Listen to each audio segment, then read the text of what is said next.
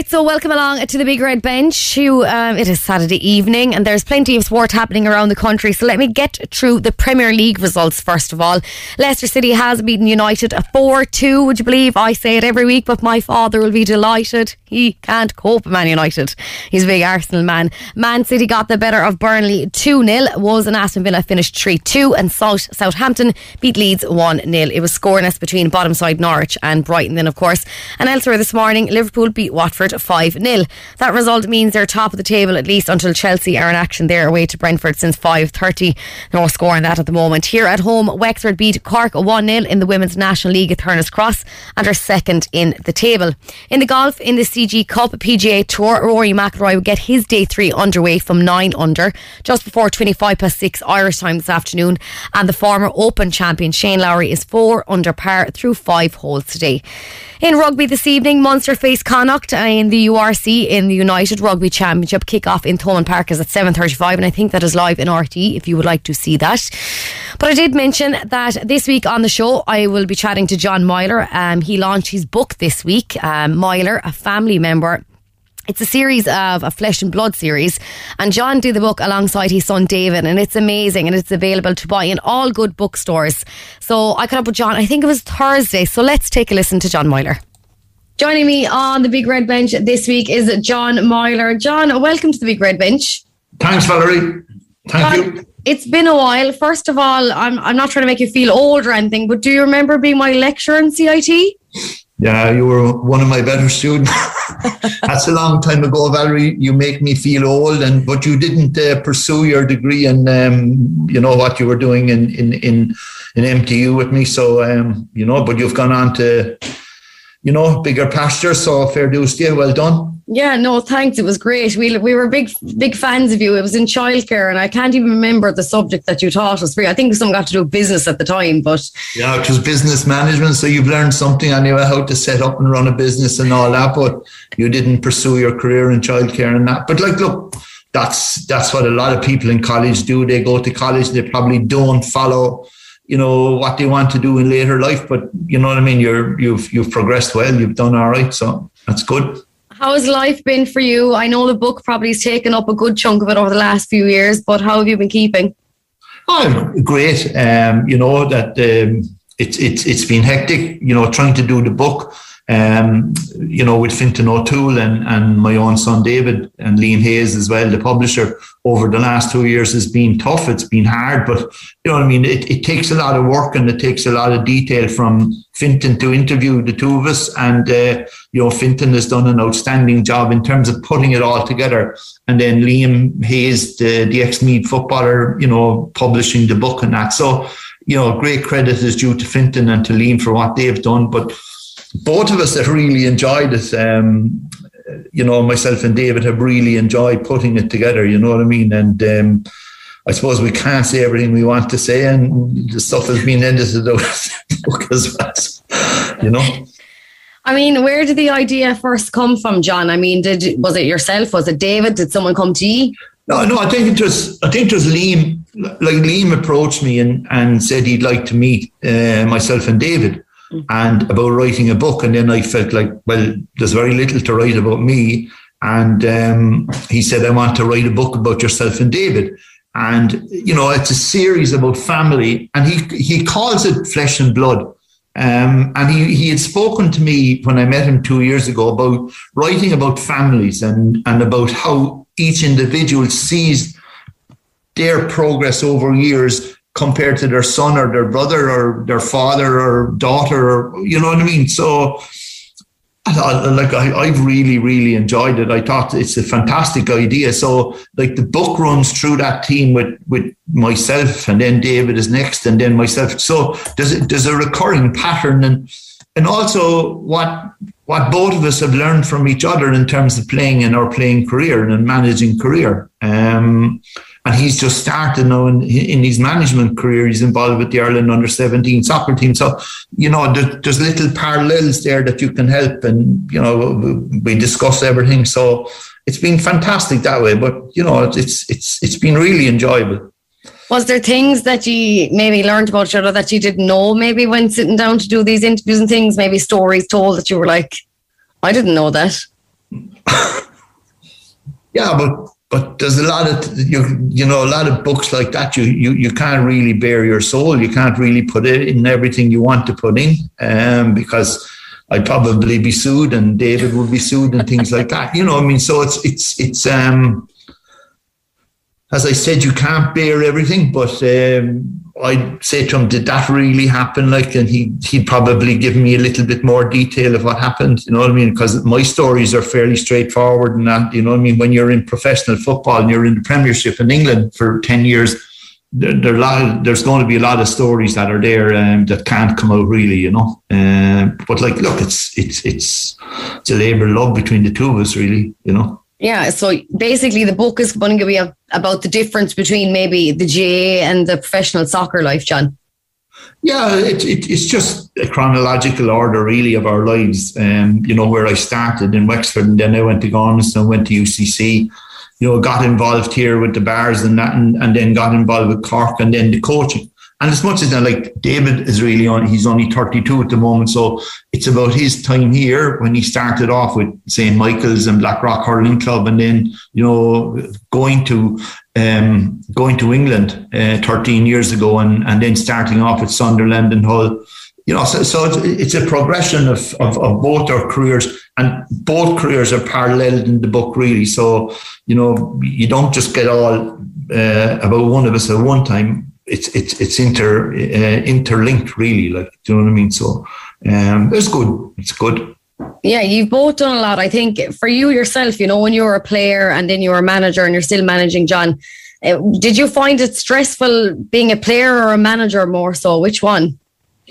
There's more stress on you as a manager because you've got 30 players or you know what I mean on a on a on a championship day you've got 15 players and you're trying to get the best out of those players you know, to come together. But it's more and more nowadays where, where you have a management team, which you, uh, you could have 20, 25 or 30 people within a management setup, within a management team, and you're trying to get all of those to get the best out of the players. So there's an awful lot more pressure on on um, today. It's it's really difficult. It's really challenging.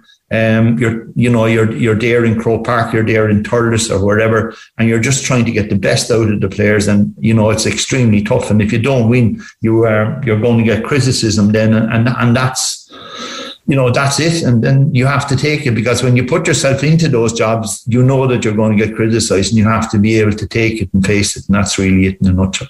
And how did you find the criticism over the year, John? Were you able to block it out? was there some things that maybe you took to heart?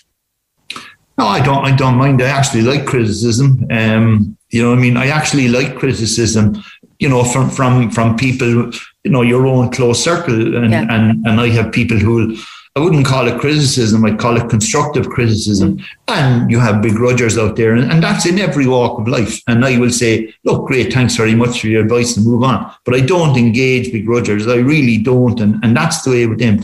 And if somebody wants to, you know, criticize you negatively, just go away from them and leave them out of your social circle or your family circle and just say, sorry, I'm not, you know, I mean, I'm not talking to you anymore. That, you know I mean? But like I've been criticized all the time. And, you know, the one rule I have in, in sport, and I've said this to David as well, if you win, you're right. If you don't, you're wrong. And, and ultimately, at the end of the day, um, that's the bottom line. If you win, you're right. If you don't, you're wrong. And um, look, I've won matches where I don't know how I've won them, and I've been, you know, I mean, you get credit, and then you lose matches, and you know, you're going to get criticised, and people have a cut off you. But that's, you know, you have to take that. Like that's everything in life, and and if you don't stand up to that, people then will will will hit you harder, um, and that's it and being part of the book as well. David's in it and he's sharing his story as well. But what was it like for you watching him grow up and becoming a professional footballer? I mean, that probably was added stress as well, John. Ah, but we always see in our family. I have a daughter as well, and mm-hmm. and uh, who's fan for Ireland as well. You know what I mean? So you know when you see the two of them growing up, like you want the best for them, and and it's difficult. And there are, you know, what I mean, there are fantastic highs and and that, but there are also fantastic lows and that. And you're there to support it. You're not there to live you're, you're not there to live your life through them. Right? And I would say that to all parents, like you're there to support them in the best way possible that you can for them and give them advice and give them help. And, and that's what I've tried to do with, with, with, with David and awful lot of times. Sarah is different. Sarah was swimming and, and my wife swam for Ireland as well. So she would know that side of the, the, of sport, but you're there to support, you're there to help. You're not there to, at times you might have an odd harsh word or something like that, but he was always good to take that. I think that's that's that's the um, that's the sign of a good individual as well. He'll take a bit of criticism from me as well, but he'll criticize me as well. But you know, but you're there to support, I think, and and all our children are are are, are valued. You know. Yeah, I did read somewhere during the week um, about the drive and motivation. Maybe when David was younger, about um, if his name was mentioned in the paper that he'd or score a goal that he might get 50 yeah. euros off you. but he was cleaning you up by the end of it, John. But he, he did. He took a few bob out of my pocket. But but I, I suppose like a lot of it is tied into here in this house we had kind of reward packages you know if you've done well or whatever the predator boots or, or things like that but yeah. I, I, look I'm I'm one of those I'm probably old school. If if if, if you do this um look I, I I look after you here or something like that. But but but I noticed later on in life then you know you, when you're coming home from matches in England and you're in Heathrow or you're in Manchester Airport or whatever airport you're in and Sky Sports was always on. And I remember saying to him one night that, you know, um, somebody was saying how well you played today in the match, like, and he wasn't even at the match. But what I noticed was the strap on Sky Sports came up where David Meyler scored a goal, and it comes up about every five ten minutes, and up you're up, and people see that, and people then it's it's a whole social media thing as well that they think you've done well, and and um, I got look, I invested in them, and it paid off, and that's it, and you know what I mean. So it was good. Did you try go to every single game? As often as I could, like do you know what I mean? But but like you, London was the easiest, like because you yeah. can fly from Cork, and you know I mean. You take the seven o'clock flight on a Saturday morning. Same to Manchester. Um, you know, way back at the start, there were flights to Leeds, so and Newcastle. Uh, so you know that's handy, and you hire then Europcar always gave me a car, and um, I remember saying one day, and I, I, I, had I always hired the cheapest car, which would be about twenty euro.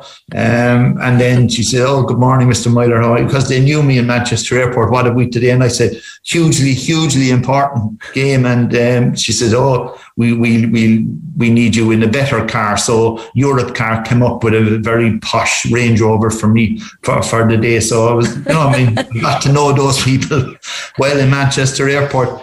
And then you you know, you were if, if the game was in Manchester against Liverpool, Everton, Manchester United, Man City, you'd always be there about eleven o'clock, and then I go for sleep for an hour, two hours in the car, and same in London. Like London was the easiest; you just got the tube from Heathrow, and so then it was trying to fill the time between nine o'clock in the morning and match time was at three. You know, mm. um, and you'd meet an awful lot of interesting people, like and um, even you know in the airport and things like that coming back and um, you know I was brilliant. I loved it. I'd be tired. You'd be tired on the Sunday you know you'd be wrecked after you know what I mean? But you know what I mean as I said to you in the previous question Valerie like it's about the support you know what I mean? And mm. I can there were a few bad days as well like when he, he got sent off and um, and Jesus used to turn around a face going home then as well. Like, and it's it's it's terrible. Whereas you know, when they won some of those matches, like, you know, the car would drive itself to Manchester Airport. Yeah. Everything was easier once they won, you know. And it was the same for you though as well, John, because I know that he used to go to some of your games, especially when you're Cork manager. And Sarah is a big, big supporter of Jay. I often yeah. see Sarah yeah. at the matches as well. So the support worked both ways in that house. Yeah, but he was there to give me advice there in the Cork games, and and um, Sarah and, and my wife Stella were always there as well. So they gave me support, and at times when it was up, and times when it was down, and you know, I mean, all you can ask for is support from your family, and and they've always encouraged me. They've always helped me, and you know, and and at times if if you're married to a an inter-county player or a Premier League soccer player, things can be fairly rough. Um, you know, in in you know more or less in the 24 hours, 48 hours after a game because you're on massive lows. Um, and it can be difficult for family members to take as well because it takes over your life and and uh, it takes over every minute of the day. Like so, you really need your family there. You really need, you know, in in my case, my daughter, son, and, and wife, and and really close friends. Uh, who I've treasured over the years, like, and you know, I mean, they would look after me in a sense. And I also had, especially, uh, I had uh, Kilmoyley Hurling Club in North Kerry as well, who I'm involved with for 20 years I could go down there and I could sit down there and they'd leave me alone. And um, they really put their arm around me and looked after me as well, you know. So it, it can be tough, Valerie. It can be tough at times. Yeah, but you'd recent success with them as well, John. And what makes you keep going back to them? There's the humility of the area, it's humility of the people down there. They're they're they're they're a fantastic uh, area, um, and they're you know their community spirit is is is is brilliant. Um, and um, they have a huge sense of, of community. They have a huge sense of sense of, of what hurling means to them. And you know they have tradition they have culture built up over the years and and their families involved and people involved they're outstanding individuals. And um, I just came back there this morning and I got a letter from you know, Theresa O'Leary, Willie O'Leary's wife, Willie died there in February this year. And, um, you know, he had played with Kilmoyley over the years and she sent me a diary for 20, 2022 fill out things now for 2022. But they're, they're, they're lovely people. They're lovely. And it's nice to get down there and they look after you really well. It's great, and I'm sure they're delighted with all the success that you're bringing them as well, John. Well, we're here to we're here to chat about the book, and just before I let you go, um, I'm really excited to get a read of it. But for you, John, were you nervous when you maybe got the the end product? Were you nervous about reading it from start to finish? Did you read it first? No, no, I wasn't nervous um, because um, you know, there are things you can say and things that you can't say, and, and you have to be careful nowadays. Um, mm. But, you know, the, the, the, truth is there, and that's it. Uh, look, um, that's really it in a nutshell. And Fintan O'Toole has done a really fabulous job in the book, but also, like Liam has done putting it all together and putting the finishing touches to it. And both of us are, are, are extremely happy, I suppose, when, when my wife finishes it and you know, she's probably more afraid than anybody else of anything that's in it. You know what I mean? So look, it's it's um we've really enjoyed doing it with Fintan and Liam, and, and I think they've been outstanding. And you know, it's it's it's a fantastic story in a way uh, that a lot of people can tell about their own family. Uh, you know, that we all should be proud of our children and and you know our wives and husbands and whatever. You know what I mean? There's a great story in every family. So hopefully Liam will will develop it further now in the future. No, we can't wait. I will put a link up online now where people can buy it. Meyler, a family member written by Fintan O'Toole, of course, and it's part of their Flesh and Blood series. It's available in Eason's and book stations and Waterstones and all good bookstores. I'll put up a link there. John, thank you so much for taking the time to chat to me. It's been great.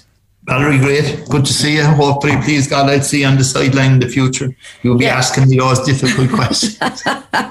not at all, John. Not at all. all. Thanks so much. Yeah, super. Thanks. John Meyler chatting to me during the week. It was so great to catch up with him. As I did, if you missed at the start, John was a lecturer of mine in CIT when I was back. Before I ever went into media, I was in childcare, so it was really nice to chat to him um, outside of sport, and it was just lovely. So that book I have shared it online, so go get your hands on it. I'm sure it'll be a fascinating and amazing read between himself and David. Uh, so best wishes to him. Now, I'm delighted that this week, and I'm delighted to be joined on the show by EBS ambassador and Paralympic silver medalist for swimming, Nicole Turner, following the final call for nominations for the 2021 Federation of Irish Sport Volunteers in Sport Awards. The awards will see EBS and the Federation of Irish Sport Hero um, get a thousand euros for your local club. So simply visit volunteersinsport.ie and nominations will be closing by tomorrow. It's a club, an individual, a sporting body. So head on over at volunteersinsport.ie. But I chatted to Nicole on Wednesday. So let's take a listen. Joining me on the big red bench this week, and I'm very excited to chat this lady, Nicole Turner. Welcome to the show. Thank you for having me. Nicole, I'm going to start by telling you something horrendous, and I'd say you'll be traumatized when I tell you this, but I'm 30 years of age and I cannot swim. Don't like when people tell me that. Disgraceful carry on, isn't it? That is very Valerie, yeah. Not a fan, not impressed with that. I just feel like I've tried. I've tried a good few times over the last few years, and I just feel like I'm too old now. You're never too old. Age is only a number. Says you when you flying it in the pool. That's exactly why you're saying it to me. Nicole, it's it's great to have you on the show. You've had a, a hectic year, um, a year for yourself. But before I get into it, I'd love to ask you about: Do you ever remember your first swimming competition? I do. Um, it was actually so there was a thing called the World Dwarf Games, and the way I phrase it is it's kind of like a dwarf Olympics, basically. Um, it's for all dwarfs or little people around the world to go to a country, go to a place, and it has anything in, like like the Olympics, swimming, running, cycling, whatever you want to do, throw yourself in. Except you're just competing against people your own size. Um, so my my parents found out I had a disability in 2007, and it turned out in 2009 the World Dwarf Games were actually being held in Belfast in Northern Ireland. So they just thought, you know what, it's only well, it's only a two hour drive. It's not as if we have to travel anywhere. Uh, we we might as well give it a go. And when we gave it a go, I came out with eight medals, uh, five gold, two silver, and bronze, and four of them medals were four gold from swimming. So I think that's where it all started. Wow, and this is where your family realised, okay, we have something special here in this lady, lads. I suppose so, yeah. And what age were you, did you say? I was seven. Only seven? Yeah, so 12 years ago. Oh my god, that's so young. And I mean, obviously you were doing things like that for fun at the time, Nicole. It wasn't a serious thing. Oh, not at all. No, it was just something like to get me into something against people my own size where I thought it would have been, it was fun. Uh, and there was no serious swimming at that age, not at all. And when you came away with all those medals, oh my goodness, were you thinking to yourself, God, I'd like to do this again? I think so, like, because uh, even there, I met back in 2008 when I found out I had a disability and I was watching the Paralympics and Ellie Simmonds was small just like me and she went on to win a gold medal in Beijing. Um, I turned to my parents and I was like, I want to be like her, not thinking of any of the commitment or sacrifice or anything that went into it. Uh, and I actually met Ellie then in Belfast in 2009. So I think after seeing her and seeing her medals, it just kind of gave me an inspiration to go on and achieve what, well, try and achieve what she achieved. Yeah, and by God, did you? When did things get serious in for you? Like, what age were you realise, okay, if I do want to get to the Paralympics, I need to knuckle down? Uh, so in 2014, when I was 12, um, I so I swam in the Piranha Swim Club in Portarlington, and that's where my coach volunteered, uh, Emer Matthews, to coach me twice a week, just up and down. It was always fun, no serious aspect. But then, as I was getting that little bit better and better at swimming, um, like Piranha Swim Club was such a lovely club, but it just there wasn't enough hours there. So that's when I moved to Portlaoise and um, I swam six days a week, and that was when the early morning started as well. So I swam two days a week before school, uh, and that was the time where I was like, right, I need to start to properly swimming now. and you did mention your coach Emer. I know we're here today to chat about. Um, you know, having some volunteers in the sport awards, which we will give some details towards the end of. And Emer, obviously, for you at the start was such a big help, and she was only a volunteer. Nicole. Oh, absolutely, yeah. She vol- she she was a volunteer then, and she's still the club's still going, and she's a volunteer now. Um, but she honestly just made like if I was told what to do, if I was told it was serious, real serious, I wouldn't, like at, at six, seven years of age, I wouldn't want to do that at all. It would have put me off and I would have walked out and been like, right, I'm not doing this. Um, whereas when I went, I enjoy, I wanted to go swimming. It was always a fun aspect. There was always fun things to do. It wasn't a case of, right, you have to do this, this and this today. It was whatever you wanted to do, whatever you wanted to achieve. So I just think, yeah, it does like volunteers, like Emer, it, it, that's where I did start out and then I just moved up and up from there. Yeah, people can nominate an everyday hero to be with a chance of winning 1,000 euros for their local sports club. They can visit volunteersinsports.e. I will put that link up online uh, at the Big Red Bench. But you mentioned it was fun at the time. I mean, Nicole, is it still fun for you? Absolutely. I, I think if it wasn't fun, I wouldn't do it. Um, it is a lot more serious now. And like as the years go on and I'm getting older and older, I do see the serious side of it. But I think if it wasn't fun, I wouldn't do it. Of course, and the summer that you've had, I mean, out in Tokyo and the Olympics, the Paralympics, I mean, what an amazing achievement, Nicole. For you yourself, did you expect to come home with something? Uh, no. I, I say no, but I think looking back on Rio, in Rio I was half second away from the medal, but in Rio I just went out and enjoyed myself. It was my first Paralympics. There was no expectation or pressure, whereas I'm not saying there was expectation or pressure this summer, but I think coming out of school for two years, putting like my education on hold, my mom putting her career on hold to drive me to and from swimming, like I did make a lot of sacrifice to want to get to that medal. Um, but going into the games, I think like I was ranked number three in the world. So World Championships 2019, I won a bronze medal. And from there, like when I won that medal, I was kind of like, hmm, the games are next year. I'll be in with a real chance. But then the games got postponed. And as the games got postponed, like new people just came into the category. So I think going into Tokyo, like there, I'm not going to say there was pressure and expectation, but there was, there was hope mm-hmm. from not just me, from my coaches, from my friends, from my family that I was going to win a medal. Um, so I did, I'm not that I feel, I mean, I hate to say I did feel pressured, but I did want to win that medal, but I think I always thought it was going to be a bronze medal. I never dreamed it was going to be a silver. It was absolutely outstanding. It was amazing. And I mean, how did you find the experience itself? And for someone like you as well, you did it without your family or friends there because I presume you'd have been used to them going to all your races and. Uh, absolutely. I mean, years ago when I first started out at the World Championships in 2015, I didn't want my parents there, but now now, now I appreciate my parents a bit more. um, yeah, no, I think to be honest, I didn't really think of my family like to be fair to RTE, they um they actually they did the most coverage they've ever done on the games, and um they even they came to my house while I was racing out in Tokyo and recorded my family's reactions, and then later on that day I got to speak to my family oh through RTE. Um, but I think because there was no crowd, my teammates just made that extra effort to make it sound like there was a crowd and all like support staff from Paralympic Ireland, if they weren't at major other major events, they'd come and support. They wouldn't stay put at home and watch us on the TV. So I think everyone did make that extra effort to come and support us. No, it's absolutely outstanding. And how do you feel about being an amazing role model for young girls and boys across the country now? I mean, women in sport, we've had such an amazing year, Nicole. Oh, absolutely. I mean, out of Tokyo, we had, we had seven medals, four gold, two silver and a bronze. Uh, there was five medalists and out of the five medalists it was three girls and two, three, three female, two, two male. So I think women in sport is growing massively and I think inspirations as well. Like even when I came home, I, uh, I got a big massive welcome home parade from the local town community and whatever.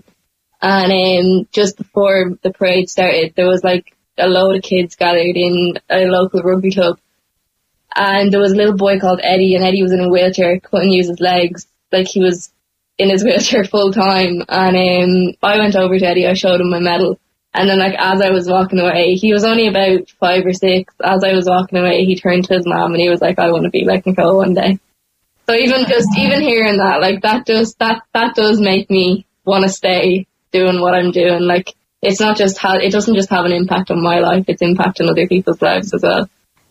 What's next for you? Uh, I suppose well, the big aim is to stay on for Paris in three years' time, but I just take one step at a time. Like we've World Championships in Madeira next June, and then there'll be another set of World Championships in 2023, and then hopefully Paris in 2024. It'll be absolutely amazing. I can't wait to keep keep an eye on you throughout your journey. Before I let you go, I would love if you would give some advice for someone out there like myself who maybe struggled to learn how to swim years ago. And if there's something that they want to do, like you, when you were young, you got into swimming, you, you stuck with it. Like, have you any advice for someone that maybe want to do something and that it's afraid to? To get, to get in and get stuck in. I suppose like, like swimming is fun and, but like the journey isn't always fun. You do have ups and downs. Like at the start, like if I look at me wanting to get in football, like I can hardly kick a football, but if I kick at, if I stay at it, I will get better and better. So I think it's all about making that first move. And once you make that first move, it'll just go up and up from there. It's absolutely great. And before I let you go as well, Volunteers in Sports Award, it's great. They have a chance to win a thousand euros for their local sports club, which is great. You can nominate an individual or a sporting body and the closing date for it is this Sunday, the 17th of October. It's a good bit of money for a club, Nicole. It's a very good bit of money, yeah. And I suppose clubs are always like, oh, this mommy does this, this much for the club, this person does this much. And now it's time for that mommy or that person to get recognised for it. Yeah, it's brilliant. EBS ambassador and Paralympic silver medalist Nicole. It's been so lovely chatting to you. you. Have a great day. Thank you. Thank you. Thank you. Missed the show? Grab the Big Red Bench podcast at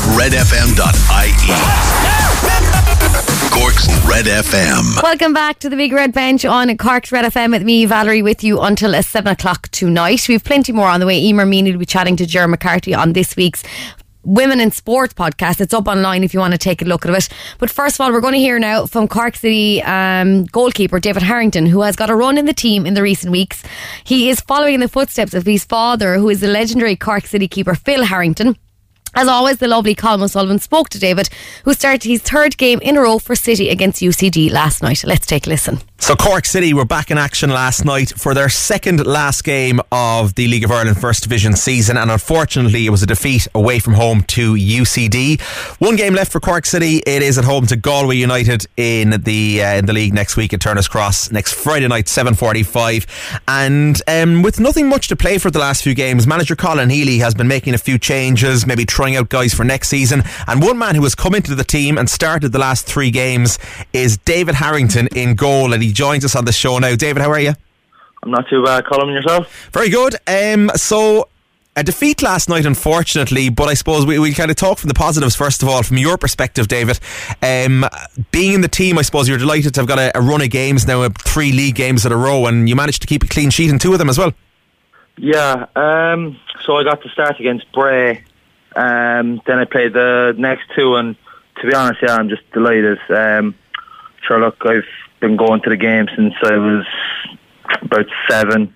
I couldn't even I I'd say I've been a fan all my life, and then to get the chance then is brilliant. To be fair, but um, yeah, Colin told me on Thursday before Bray, and since then, look, I thought I'd done okay. Um, last night we were unlucky to lose the game, but um, I think we've improved massively as a team, and it's just about building out for next year.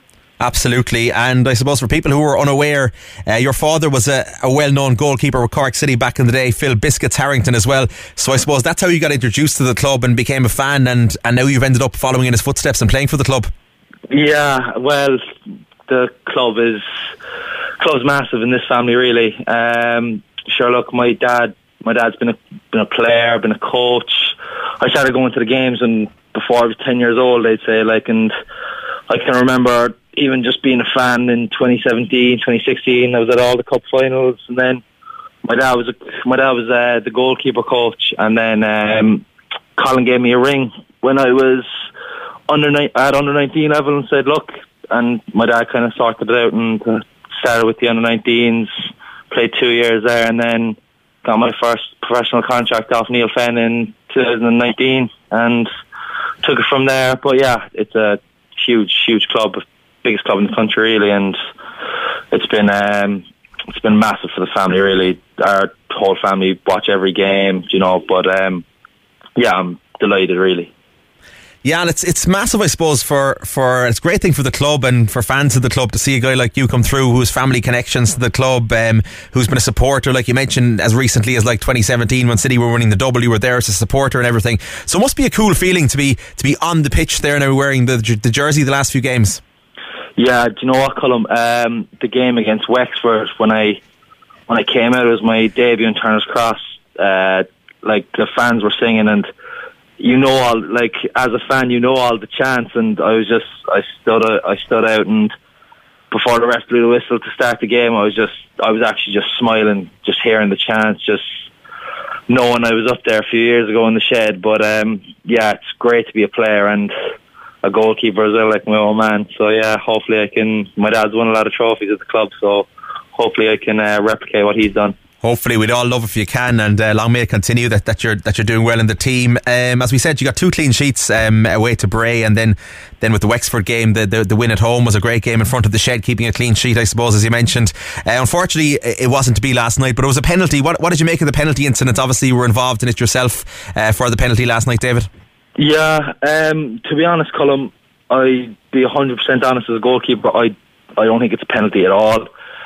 But look, looking back at the video, like in real time, I got two hands on the ball. I pushed the ball away, but you look at the video and you can say, "Oh, look, it's easy for the ref to give." But sure, look, that's football. It's the life of a goalkeeper. But I know myself, I I won the ball, so. But it's still disappointing to lose the game, and it's a penalty that I give away. But I just gotta forget about it now. That's all news, and focus on focus on Galway last home game of the season, and hopefully we can finish the season strong then. Absolutely, uh, and it is Galway for the last home game next week, and uh, you'll be hoping obviously to be involved again. But um, like you've come in for Mark McNulty, obviously the last few games, and McNulty, uh, Mark have been playing most of the season. Um, but obviously Mark is pushing on now, and there will be a slot available over the coming few years. You would imagine there, and he, he's the goalkeeping coach there as well. So obviously, you mentioned your dad was the previous goalkeeping coach. He would have taught Mark McNulty a lot of what he knew, and you obviously learned loads of stuff from your dad. But you're probably learning stuff from McNulty now as well, are you, as a coach?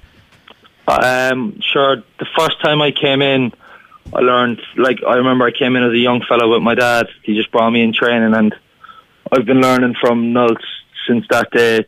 The amount of the amount of information and key points Nults has taught me over the years is massive, and I'm still learning every day off him. He's he's been one of the best goalkeepers to ever play in the league, and um, just learning off him every day is massive. To be honest, it's it's like it's invaluable experience that I get off Nults and the keepers that I've worked with as well as Peter Cherry, my old man. Uh, even Paul Hunt this year as well, just giving me so much information that's just been so beneficial to me and and improving every day and you know hopefully just keep the head down now and don't stop improving really just trying to keep going the up and just one game left now. Hopefully, as we said, we can finish it off with the with the win next week. But like um, looking ahead to next season, obviously you'll want to be involved more next season, David. Uh, and what's the mood like in, in, the camp in general ahead of next season? Like uh, Colin Healy has come out and said it um, in the press in the last couple of weeks that, that the target for next season has to be to get promoted to the Premier Division. And is that the mood amongst the players? Obviously, this season didn't quite make the playoffs, even though the latter half of the season was a lot better, I suppose, than the first half of the season. Probably just barely missing out on it. So is the target now, obviously, amongst everyone in the squad, is to is to anyone who'll be there next season and involved is to, to get up to the Premier Division and get Cork City back where the club belongs. Yeah, I think I think we all know that the start of the season this year wasn't good enough, but I think I think there's a really good group of players this year that are here, and we all know we all know that the club shouldn't be in the first division, but the club the club's the biggest club in the country, Colm, and I think it belongs in the Premier Division, and it belongs to be competing for trophies in Europe, needs that's where the club should be. So our aim is to is to get the club back up there, and we won't be happy if we won't be happy next year if we don't go up. But um, that's the aim. We need to get the club back to where it belongs and um, back competing in the big competitions. Absolutely. We all hope that that is what happens. Fingers crossed. Uh, listen, David, thanks for joining us um, on the show tonight. David Harrington, Cork City goalkeeper, um, following in the footsteps of his father, Phil Biscuits Harrington. Uh, delighted to have you on, David, and thanks for chatting to us. And hopefully, we'll uh, we'll chat a lot more about Cork City over the next uh, couple of years. Thanks a million, Colm. Uh, appreciate that. Thanks to Colin there chatting to David Harrington. Now, I did mention Ger McCarthy does a Women in Sport podcast every week, and you can find anything in, in between on the podcast. It's amazing. He does such great stuff. And this week he caught up with Mourne, Abbey, Mourne Abbey's Emer Meany. Let's take a listen. Now, we're delighted to be joined by three time All Star nominee from the Cork Ladies senior football team and Mourne Abbey, of course. That's Emer Meany. Emer, welcome to the Women in Sport podcast. Thanks very much, sir. Um, I've been looking forward to talking to you for a long time because I'm an admirer of your uh, football ability, obviously, and the success that you've had with the Cork team. But from your own personal point of view, being nominated for an All Star is a lovely accolade, and for your family and for your club, you must be absolutely thrilled. Yeah, look, I, I am delighted. It is really nice to be nominated and it's it's lovely to be recognised. But I suppose you rely on the players around you and, and good teammates for you know, for them doing their job, for you to get your job, job done on the pitch as well. So I suppose you're only as good as the players around you, and without them being there to pick up the pieces when when you miss that ball or you miss that tackle, um, I suppose you wouldn't be recognised in, in that manner. So it is really nice to get um, to get nominated, but I, I would much rather the team medals than the individual accolades anyway. Very well said. And you're lucky insofar as in your career you've been surrounded by some seriously talented players for Mourneabbey, but also for Cork over the last couple of years. A time of transition with a lot of new younger players coming on board.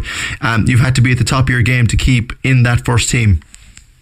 Oh, absolutely. Um, I suppose every year there's new players and it brings freshness and it keeps it so competitive. Like, you know, there's players fighting to get on a match day panel. There's players fighting to get on, you know, the first five subs.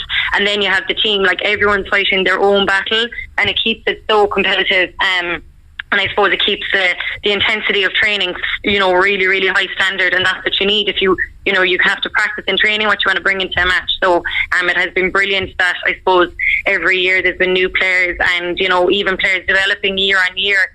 Players come back with a new lease of life, so it's been really tough, and it, it keeps it really competitive, which is great. Yes, it does. And considering everything that happened with COVID, and we don't want to go back over that, Cork enjoyed a really, really good run to the semi finals. Unfortunately, the semi final didn't work out against eventual All Ireland champions Meath. But is it a case of unfinished business, Emer, for you looking into next year? Is that something that you're looking forward to now, going back into the championship again and looking to go one better, if not more? Absolutely, yeah. I think um, I think we've had unfinished business now for a few years, um, and I think every year we go back buzzing for the championship and buzzing for the league. And I think it's a great way to be. Sometimes when you go in with a chip on your shoulder, you're a little bit hungrier. So um, I think we've definitely got got a chip on our shoulder going into next year, which which is a positive thing, I suppose, if you use it in the right the right way. But I'm really looking forward to um, to next year and everything like that. You know, there's incredible players, and you know, with change of management and everything, there's a freshness coming, and I think. Um, you know what Meath did this year. I think every team can take inspiration from from knowing that if you believe enough and if you work hard enough and if you have the system in place and if you buy into it, then you know any team can win the championship and that it's a really open book for next year. Indeed, it is, and I'm glad you said that because there are at least, if one, two, if not three or four counties along with yourselves that will be in the running for it now, including the reigning All Ireland champions Meath. You talked about a freshness for next year. Um, a familiar face will be on the sideline for Cork, or should I say, a familiar voice uh, from your point of view in Shane Ronayne. Um, that's a lovely bonus for you because he's somebody that's you've worked with a lot over your career. Yeah, absolutely. You said a familiar voice. I don't think you could but hear Shane on the sideline. Even if I think at this stage I actually can a small bit block him out, but it's taken years of practice. Um, but no, look, I, I have huge respect for Shane, and you know, massive thanks to to Ephie and all of the background. Um, management that have been involved with him over the past few years. They, they've done brilliant work, but I, I have huge respect for Shane and I'm really looking forward to, to the freshness, I suppose, that a new management team can bring to the to, to the panel. So um, I definitely am looking forward to getting stuck into things next year. Good stuff. Um, on the club scene, uh, Mourneabbey are looking to re- get that uh, Cork Senior Football Championship title back. Um, you've started off particularly well. It's it's the championship obviously is far from over, but you must be pleased with how well Mourneabbey have been doing thus far. Yeah, absolutely. I suppose it was it was really nice, and it was a great way to pick myself up after after that semi final defeat. That I was able to just go straight back into club training, and the way it was last year, I suppose with COVID and everything, it was kind of the reverse. We played we played the club season in, in the summer and we obviously played a winter championship with county so um, it was nearly a full year since I had kind of got the opportunity to train and play with my club so it was really nice to um, kind of go straight back into training with Mourneabbey and we I think we are at a league semi final stage that's you know at that point so it was really nice to get some game um, game time in as well. But no things have been going well so far so hopefully we can continue to do that. And as you said we're definitely looking to get that that title back Indeed, and there's some seriously good teams on both sides of the draw as it is. I mean, obviously, Éire Óg are going quite well, but um, as we do the, as we conduct this interview, we don't know what the semi-final lineup is going to be. But as you said yourself, your experience over the past number of years, both in winning county and Munster and All Ireland championships, you'd be looking to lean on that. But there's a couple of, as with the Cork senior team, Emer, there's a lot of young players coming through that Mourneabbey setup as well. Yeah, which is great. Um, look, we have you know very very experienced players who who've been there through like junior, intermediate, All Ireland. Um, so we we have those kind of players, and then also we have some younger players, which you really need. And I think for any team to be successful, you need a nice balance of you know, experience and, and that freshness that keeps everybody on their toes and keeps things competitive. And we have younger players pushing for places. And like I said, with Cork, that's what you need. You need training to be intense. You need everybody there fighting for their jersey. So it's, it's been really good. Indeed, it has. And just on that, I mean, when you look at the competition for places that you're well used to when it comes to Cork and with Mourneabbey, that has driven you on, I think. And, uh, and there's like people, a lot of the time, people talk about the forwards that are in the Cork team, and rightly so. There's a huge amount of attacking talent already there and also coming through. But that back division, Emer, and that full back line and those, those back positions, I mean, like you said yourself, you've got to be on your game when it comes to training. Otherwise, you know, there's at least two or three more players that could fill, fulfill that position. Absolutely, yeah. And I suppose if if you get complacent or if you get comfortable, then you just won't make it. And I suppose it's really good that there's always someone there knocking on the door to say, like, if you're not going to fight for your your place or your jersey, I'm going to take it off you. And it really is that dogged, like, and and that's what you need. You need people fighting for positions. And as you said, yes, we've brilliant forwards. We also have brilliant backs. So if you're not willing to, to work hard and fight for your place. Then someone else just as good is going to come in and take that position after you. So um, it is it is really good that you have to kind of keep those standards up. And speaking of standards, when you look at the nominations for this year's um, All Star Awards, you're you're in some seriously exalted company, not just with the Meath and Dublin nominations, but from Cork as well. It's great to see Melissa Duggan, Roisin Phelan, Erika O'Shea, Hannah Looney, and Cy Valeri, Emer Scally, and yourself up there. Um, and it promises to be, uh, shall we put it, an entertaining night for you no matter what. It should be. Hopefully, we can swap the football boots for something a little bit more glamorous for one and scrub up a small bit better. But no, it is. It's great, and you know, I think there's seven of us, if I'm correct, from Cork, which is great because we did have a good year. Look, we were very disappointed. Um, obviously to lose out to Meath, but look, they went on to win the All Ireland in the end. So we can we can take positives from the year as well as obviously being being disappointed in the end. Uh, how much are you looking forward to, just from your, your own family's point of view? It's a lovely accolade, as we said, but just and for Mourneabbey as well, maybe to finish the year with an with an All Star would be fantastic. Yeah, look, it would be great. As I said, I really do think that I'd, I'd swap any um, individual accolade for team medals, which you've been searching for. But look, you have to recognise that it, it's a really nice honour to be nominated, and obviously it would be great to get it. But sure, look, we'll, we'll have to wait and see. Good stuff. Um, I just wanted to ask you finally, Ian, before we go, like your your Twitter handle, your Twitter uh, reference has a, a lovely uh, sentence that says, The only disability in life is a bad attitude. And it comes from Scott Hamilton. Can you just explain, because uh, just in your line of work as well, why that line resonates with you? Um, yeah, like I think there's kind of two sides to that. I think like your attitude and your mindset is, is so important, and I think that's something that I've definitely learned um, through sport and that I've implemented in, in kind of all areas of my life. That if you have the right attitude, you really can achieve a lot of things. And I suppose through different managements and everything like that, that's kind of something I have gained. Um, on the flip side of it, then um, I work as a speech and language therapist, and I, I actually left my job recently, so I'm working with adults now. But I was previously working with um, children in early intervention in disability services, so they were under six um, with complex needs, and I think. Um, that you really, really kind of get a different perspective on life when you see um, how some people, you know, they're dealt such a short hand in life, yet they, they really turn it on their head and they yeah. they make so much of, of a bad situation. And there's some people who have such difficult situations and, you know, they really just have the most positive outlooks on life. Um, so I think there's two sides of that, you know, that no matter what um, your abilities, you know, that's your mindset that determines your abilities and nothing else. So, so there's kind of two sides to it, I suppose. Can I ask you just finally, uh, in that role and in that fantastic job that you have and that you've, you have the ability to, to do, that's obviously helped you when it comes to sport and that you, you, you know, your mindset and the mentality and the, the whole mental side of football and sport in general has become huge over the last number of years. Has that helped you? Definitely. Look, and I think you can see like sports psychologists and everybody like that getting, you know, getting involved with teams and seeing the impact that they're having on teams. I think that sport like teaches you so much. Even I think you learn sometimes more from the losses. Um, and similarly, like your career, you take so much from that. And like I said, you see people in difficult situations who are so determined um, to get better and to improve and to work hard. Um, and I suppose when you find yourself in a, in a difficult situation in a match or something like that, you can draw from that and, and power yourself through, hmm. knowing that other people, you know, are so determined with their own battles. So I think you do draw from all areas of your life, really. Yeah. Excellent stuff. That's fascinating. Listen, Emer, on behalf of everybody here at the Big Red Bench in Cork's Red FM, we'll be watching the night of the All or the All the All Star nominate, the All Star Award ceremony itself, and fingers crossed. Um, you will get the accolade that you deserve for all your efforts this year. You had a fantastic year for Cork.